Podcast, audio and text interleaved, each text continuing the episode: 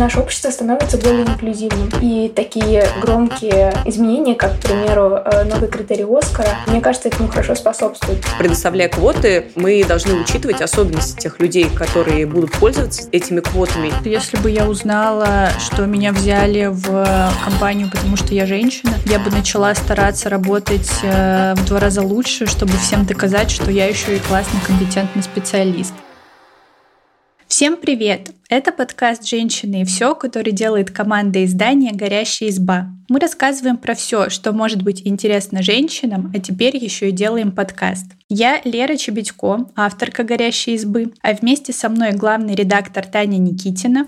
Привет! И редактор «Роста» Полина Накрайникова. Всем привет! Прежде чем мы начнем, хотим поделиться классной новостью. У команды издания «Горящая изба» вышел новый, третий подкаст, который называется «Дом с огнем». В нем мы рассказываем про то, как сделать дом чистым и уютным и не утонуть в море рутины и гендерных стереотипов. У подкаста две ведущие. Это наша авторка Даша Полещикова, которая каждую неделю героически тестирует самые вкусные рецепты для сайта избы. А еще она знает кучу премудростей, как организовать быт, привлечь семью и не перессориться с близкими. А вместе с Дашей этот подкаст веду я, Лера Чебедько. Я человек, который терпеть не могу убираться и заниматься домашними делами, потому что это отнимает много времени, и я думаю, что его можно потратить на что-то более полезное. Но Даша меня научит, как ускорить этот процесс. Будет много глупых вопросов от меня, много полезных советов от Даши много смешных историй от нас обеих. Подкаст интересный как для девушек, так и для парней, поэтому слушайте нас на всех популярных платформах, подписывайтесь и ставьте лайки. Очень-очень жду этот подкаст. Ой, вот бы кто меня научил стирать, готовить быстро. Я недавно капнула маслом на свою белую рубашку, я подумала, как жаль, что я еще не послушала выпуск про стирку от Даши и Леры. Вот я бы сейчас знала, что делать. Мне кажется, нам нужно будет... Ну ладно. О-о, вы слышите моего кота? Наверное, и слушатели его услышат, если что. А Таня, ты сидишь в шкафу? Нет, я в коморке для стиральной машины. Для дорогих слушателей я хочу рассказать, что, возможно, в последнее время вы слышали, что у меня какой-то неидеальный звук. Дело в том, что у меня долго не было какого-то постоянного дома, и я записывалась то из ванной, я имею в виду литерально из ванной, не из комнаты, а как бы из ванной. вот. Еще разок я сидела в шкафу, вот, а сейчас я приехала в коморку для стиральной машины. Надеюсь, э, звук будет хорошим. Ладно, возвращаемся к теме сегодняшнего выпуска. Недавно вышла новость о том, что Евросоюз установил квоту для женщин. С 30 июня 2026 года все крупные компании, которые находятся на территории Евросоюза, должны вести квотные места для женщин, и не менее 40% директоров должны быть женщинами. И, конечно же, эта новость вызвала кучу дискуссий. То есть, с одной стороны, кажется, вау, круто, больше женщин на руководящих должностях. А с другой стороны, возникает закономерный вопрос, а не является ли это дискриминацией? И отвечая на него, говорим, да, является. Эта дискриминация называется позитивной. И сегодня мы о ней поговорим, разберемся, для чего она вообще нужна и хорошо это или плохо. Да, и я предлагаю сразу начать с того, чтобы объяснить этот термин, потому что, например, словарь Стэнфордского университета дает такое определение,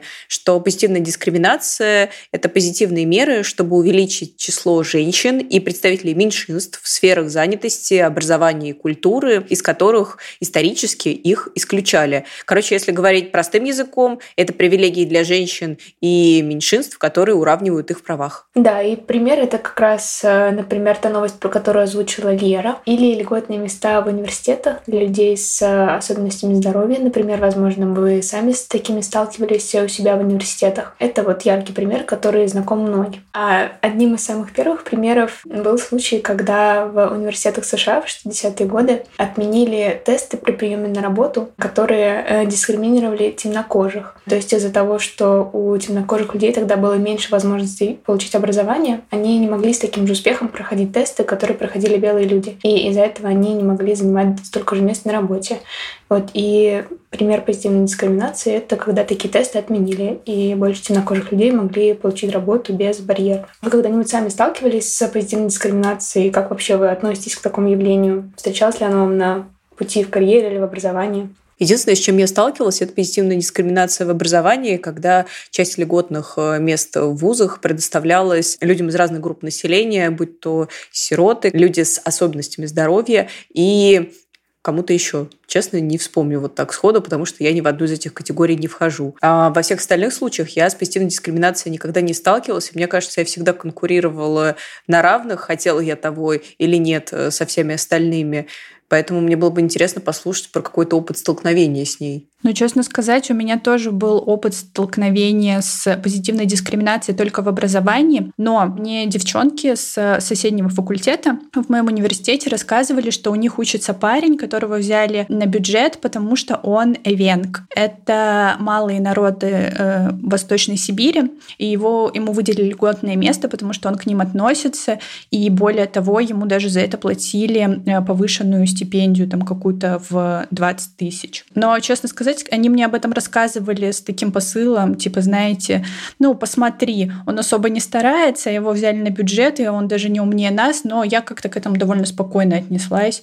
Ну, взяли и взяли. Хорошо, дали возможность. Я работала в приемной комиссии, и я знаю про то, что у них вообще там свой конкурс на самом деле. И вот как раз в год, когда поступала я на вот эти вот льготные места, их было всего два у меня на факультете, и ребят на них претендующих было шестеро, что ли, и они прям соревновались за них. И то есть они поступили, там два человека, а остальных четырех не взяли. Это здорово, когда так устроено, когда конкурсы отдельные. Окей, ладно, давайте тогда поговорим о том, где вообще проявляется позитивная дискриминация. Вот, например, э, новость, которую мы уже озвучили в самом начале про Евросоюз и компании, это проявление позитивной дискриминации э, в руководстве компаний. И в 2021 году женщины занимали всего лишь 30% руководящих должностей по всему Евросоюзу. Но, естественно, показатель в разных странах, а их было 27, был разный. То есть где-то, например, э, во Франции это было 40%, а где-то там не набиралось и половины. А когда квоты выделяют в университетах, это, соответственно, пример позитивной дискриминации в образовании. Да, и э, при этом э, квоты могут отличаться в зависимости от страны. То есть, к примеру, в России мы знаем про квоты для людей с особенностями здоровья, э, для сирот, э, для малоимущих семей или, к примеру, для представителей малых народностей, как ты рассказывала. А, например, вот в Государственном бразильском университете есть еще квоты для темнокожих, для коренных народов и просто для бедных. Также есть примеры позитивной дискриминации в правительстве. И, к примеру, как раз в нашем тексте мы рассказывали, что наконец 2020 года только в трех странах женщины занимали 50 или больше процентов мест в правительстве. И при этом страны, которые вы, скорее всего, не ожидаете услышать, это Руанда, Объединенные Арабские Эмираты и Куба. И именно поэтому многие страны вводят специальные квоты, чтобы вот переломить эту тенденцию. Правда, интересно, что примерно на Кубе гендерное равенство сложилось без каких-либо изменений в законе, а просто естественным путем. Но мне кажется, самая жаркая тема – это позитивная дискриминация в культуре, а, потому что это, на мой взгляд, вызывает самые жаркие дискуссии, потому что, ну вот можно взять, к примеру, относительно недавние события с Оскаром. Его очень много лет обвиняли в дискриминации, и в соцсетях в 2016 году а, даже появился хэштег «Оскар so white», который поддержали многие звезды. И вот а, в 2020 году Академия опубликовала критерии для отбора картин и призвала включать включать фильмы больше женщин, представителей ЛГБТ и расовых меньшинств как э, на роль, так и в производство картин. Чтобы фильм номинировали, он должен соответствовать этим требованиям. Как вы тогда отнеслись к этой новости и как относитесь к этому сейчас? Среди моих друзей это очень непопулярное мнение, но я честно поддерживаю эти меры. Мне кажется важным помнить о том, что Оскар, ну, это все-таки не просто конкурс на самый классный фильм, это большое глобальное культурное явление. И мне кажется, ну, также нормальным, чтобы такое событие отражало и какие-то перемены в обществе. То есть наше общество становится более инклюзивным. И такие громкие изменения, как, к примеру, э, новый критерий Оскара, мне кажется, этому хорошо способствуют, потому что, ну, окей, да, возможно, э, каких-то локальных вещах, таких как не победа какого-то фильма.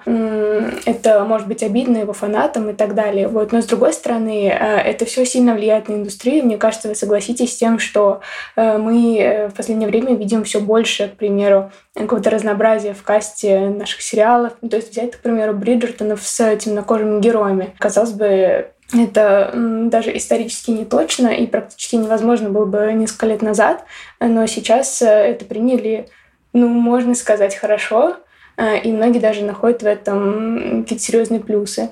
Мне правда кажется, что историческая точность в сериале, который основан на каком-то вымысле, это то, чем можно поступиться, а вот э, то, что Например, э, много темнокожих девчонок могут мечтать о себе в роли там, придворной дамы или герцогини XIX века.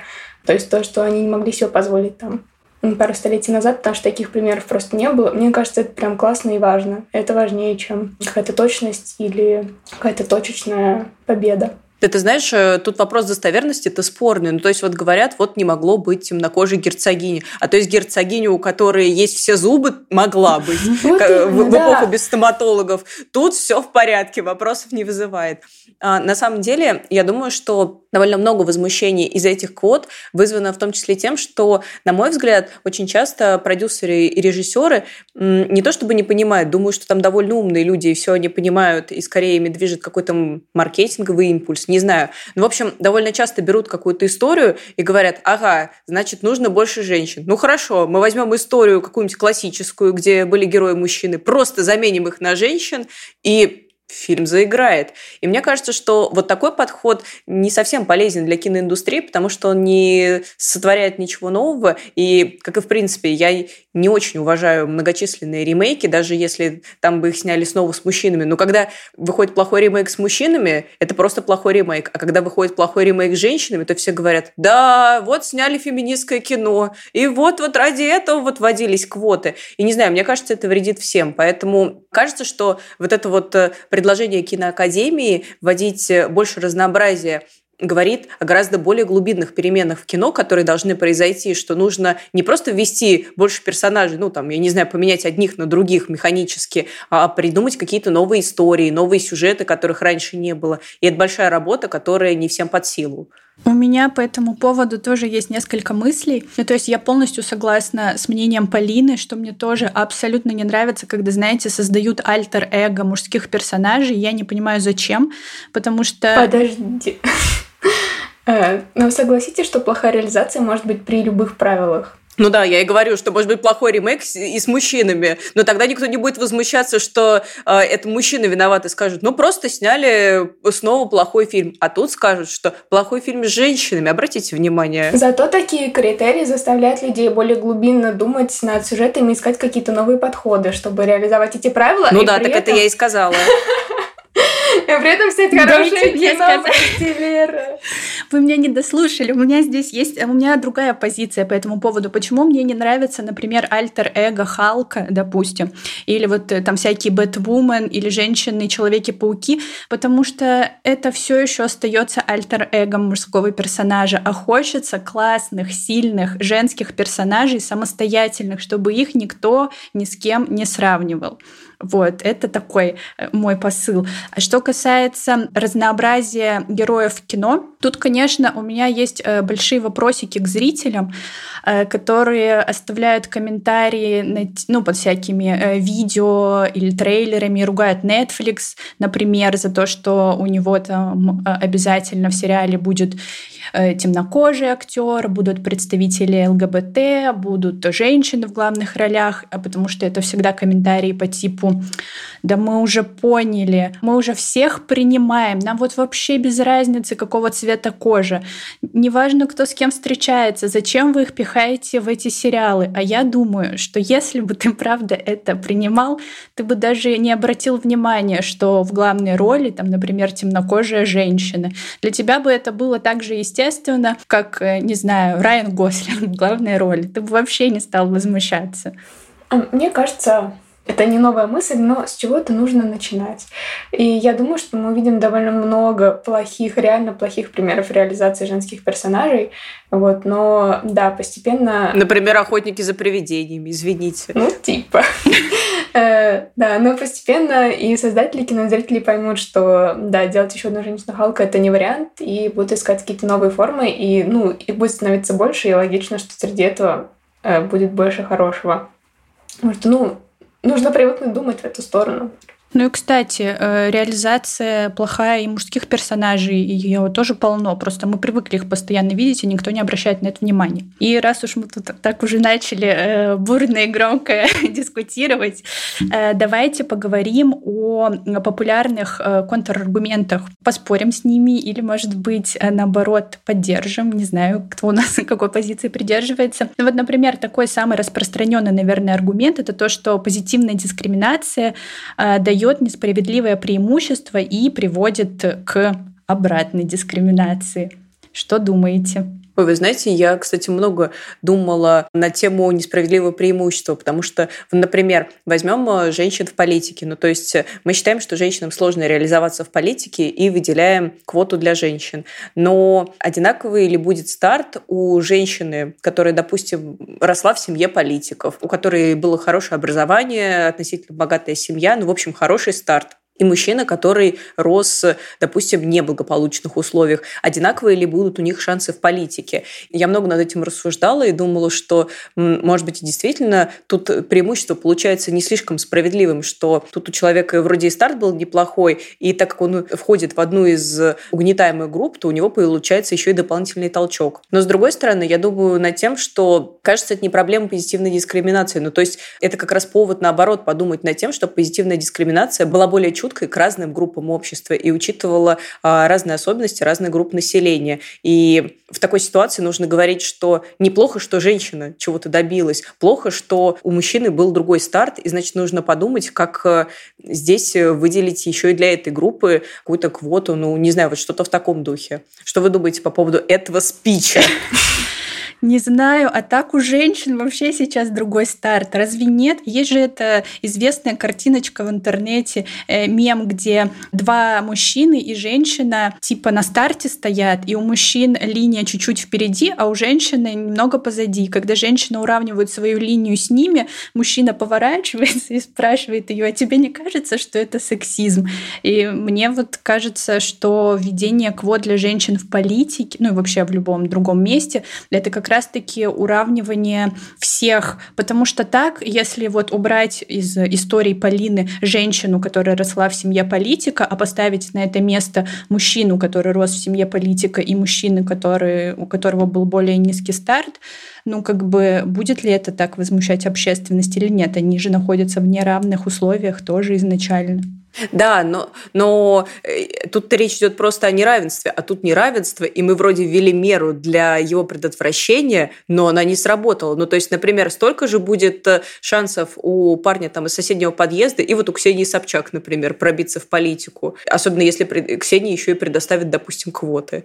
Слушай, но ведь э, женщина ты или мужчина – это в большинстве случаев параметр, с которым ты рождаешься, и которого ты не можешь добиться своим трудом. В то же время как твое положение это то, э, с чем ты можешь работать, к чему ты можешь идти. Для кого-то этот путь будет дольше, для кого-то он будет меньше, но все равно это не совсем одно и то же. А женщина, получается, просто э, по своему полу э, изначально стоит в позиции немного дальше. А поэтому, мне кажется, когда мы смешиваем такие критерии, как, к примеру, там достаток или какое-то социальное положение, то мы чуть-чуть как будто бы уводим фокус от гендерной проблематики, которая как будто бы тут пока еще первична. Я все-таки вот на проблему позитивной дискриминации проблема ли это тоже вопрос, предлагаю еще посмотреть ну, с такой точки зрения, что мы как бы э, изначально смотрим на две чаши весов, которые очень далеко друг от друга. А ведь э, первенство мужчины Э, во всем, что связано с какой-то профессиональной реализацией, это то, что исторически сложилось, и это складывалось очень-очень-очень долго. Э, то есть э, вот это преимущество мужское, это то, к чему мы привыкли. И поэтому, мне кажется, достаточно справедливым, что чтобы качнуть эту чашу весов, нам нужно сделать что-то искусственное, как будто мы нарушили этот естественный ход вещей. То есть, да, кажется странным искусственно вводить женщин, например, в политику или в культуру, и давать им какие-то дополнительные преимущества и квоты работы. Э, но мы делаем это просто как осознанное общество. И мне кажется, это нормальный процесс, потому что если мы просто ну, предложим ходу истории течь как раньше, то э, все не изменится еще очень долго. И мне кажется, здорово, что сейчас то время, когда мы вот колеблем эти весы, э, и говорим, нет, мы не будем жить так, вот как заложено исторически. Э, мы осознанные люди, мы осознанное общество, и мы дадим равные права всем независимо от их пола, несмотря на то, что наши предки не делали этого очень много лет. Окей, а есть еще такой аргумент. Позитивная дискриминация сказывается на качестве работы. Мол, сотрудника берут не потому, что он компетентный, а потому, что надо закрыть квоту. Но вот я сама с этим контраргументом прям э, жестко не согласна. Но то есть в сфере образования, например, какой-нибудь э, муниципальный, где не очень-то чутко порой а, подходит к отбору кандидатов, мне кажется, такая ситуация еще возможна. И как раз э, припоминается история Тани из начала подкаста про то, как возмущались а, девушки в университете тем, что вот взяли человека, а он там, может, не старается. Ой, или это Леры. В общем, история, прозвучавшая в начале подкаста. Ну так вот, а, но мне кажется, что в реальном бизнесе и в реальной жизни работодатель не такой уж дурак. Если уж ввели квоты и сказали, что надо нанять человека из определенной социальной группы, он выберет самого компетентного человека из этой социальной группы, просто потому что иначе это невыгодно бизнесу и невыгодно никакому делу. И кажется, что вот это как раз может дать очень хороший старт и пролить свет на компетентных сотрудников в разных областях, которые могли остаться незамеченными просто вот по признаку там пола, происхождения, расы и так далее. Да, мне практически нечего добавить. Мне тоже кажется этот аргумент серьезно надуманным, потому что, окей, да, когда ты работодатель и ты ищешь себе сотрудника, ну, ты ищешь, пока не найдешь хорошего. Если ты ограничен какими-то рамками. Ну, например, тебе нужно нанять женщину. Ну, значит, ты ищешь среди женщин, пока не найдешь компетентного специалиста. Возможно, это будет чуть дольше, но это не невозможно. И мне кажется, это не повод нанимать кого-то первопопавшегося и говорить, что ну вот, квота, как бы на собеседование как-то не удалось сходить. Ну, не знаю, это странно. Ну вот еще есть такой аргумент, что позитивная дискриминация не всегда идет на пользу тем, кому она, по идее, должна помогать. То есть, например, при приеме на работу или при поступлении куда-то требования к таким людям ниже, а условия получаются одинаковые. Это значит, что им может быть, например, труднее работать, труднее оценить свои силы, и это может привести к каким-то негативным последствиям. Что человек, может быть, не будет недооценивать себя, недостаточно уверен в себе, и просто его путь будет неудачным, потому что он неверно оценил свои силы. Что думаете об этом? Я думаю, что доля правды в этих словах может быть, потому что, насколько я знаю, этот контраргумент родился из как раз американской практики, когда предоставляли, если не ошибаюсь сейчас, а, места в университетах а, темнокожим, а очень часто это были люди, которые выросли в бедных районах, не имели доступа к какому-то образованию, и они поступали в ВУЗ, где сталкивались с заоблачными требованиями и не понимали, а, что с этим делать. Но мне кажется, это опять же, это не проблема квоты. Ну, то есть это хорошо, что дали возможность, потому что это дало возможность самым разным а, людям с темным цветом кожи поступить в университет. Это скорее проблема адаптации разных групп людей. Здесь нужно просто мыслить глубже, что предоставляя квоты, мы должны учиться учитывать особенности тех людей, которые будут пользоваться этими квотами, и сделать так, чтобы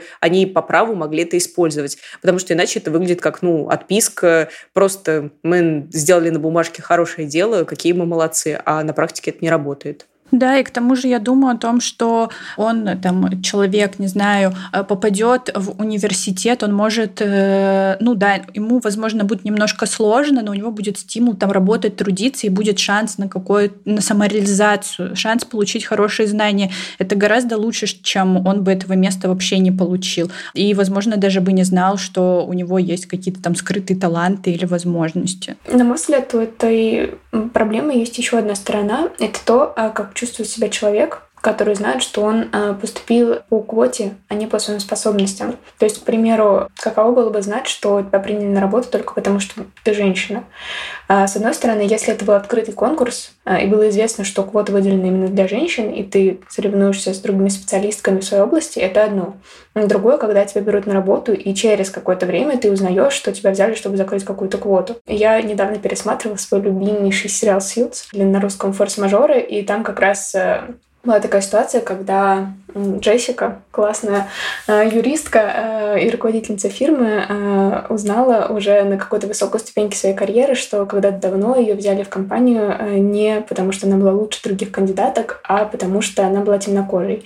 И компании была важна инклюзивность. И мне кажется, ну, каким-то очень важным заботиться о том, чтобы сотрудники не узнавали об этом таким образом, и не чувствовали себя хуже других из-за того, что взяли по каким-то необъективным критериям, а делать эти критерии прозрачными и подчеркивать то, что это все равно был честный конкурс, э, пусть с какими-то дополнительными ограничениями относительно обычного. Я, кстати, думаю о том, что если бы я узнала, что меня взяли в компанию, потому что я женщина, я бы начала стараться работать э, в два раза лучше, чтобы всем доказать, что я еще и классный, компетентный специалист. Но мне кажется, что, возможно, я бы э, сходила на пару сеансов к психотерапевту и пришла к выводу, что мне просто дали возможность уравнять мой старт с мужчинами и научилась бы жить с этой ситуацией, принимать и думать, что это не потому, что меня взяли не потому, что я там женщина, а на самом деле я плохой сотрудник, а потому что я хороший сотрудник и всегда им была, и мне просто дали возможность работать. Лера, это потрясающий подход.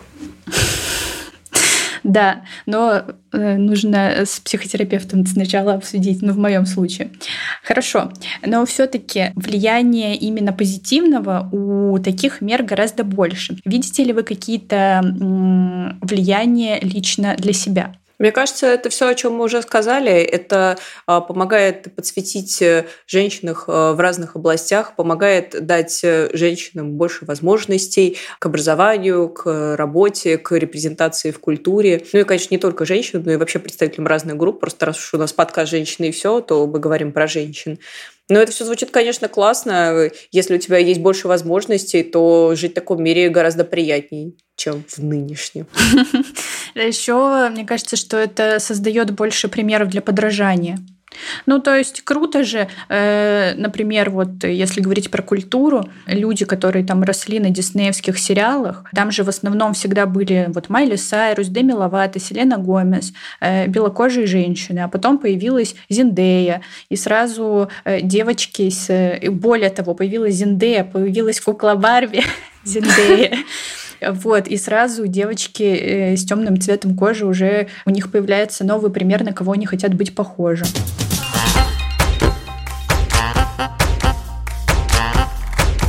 У нас есть очень подробный текст про позитивную дискриминацию со ссылками на исследования и научные источники. Также в нем мы рассказываем о том, как обстояли дела с позитивными мерами в СССР и что происходит в России. Ссылку на него мы, как всегда, обязательно оставим в описании. Если вам есть что рассказать по теме выпуска, оставляйте свои комментарии в соцсетях. Также подписывайтесь на нас, ставьте лайки и слушайте на всех популярных платформах. Кстати, еще у нас есть подкаст «Горящая изба», в котором мы даем советы на самые разные темы. На него тоже можно подписаться, если вам интересно. Всем пока. Пока-пока. Всем пока.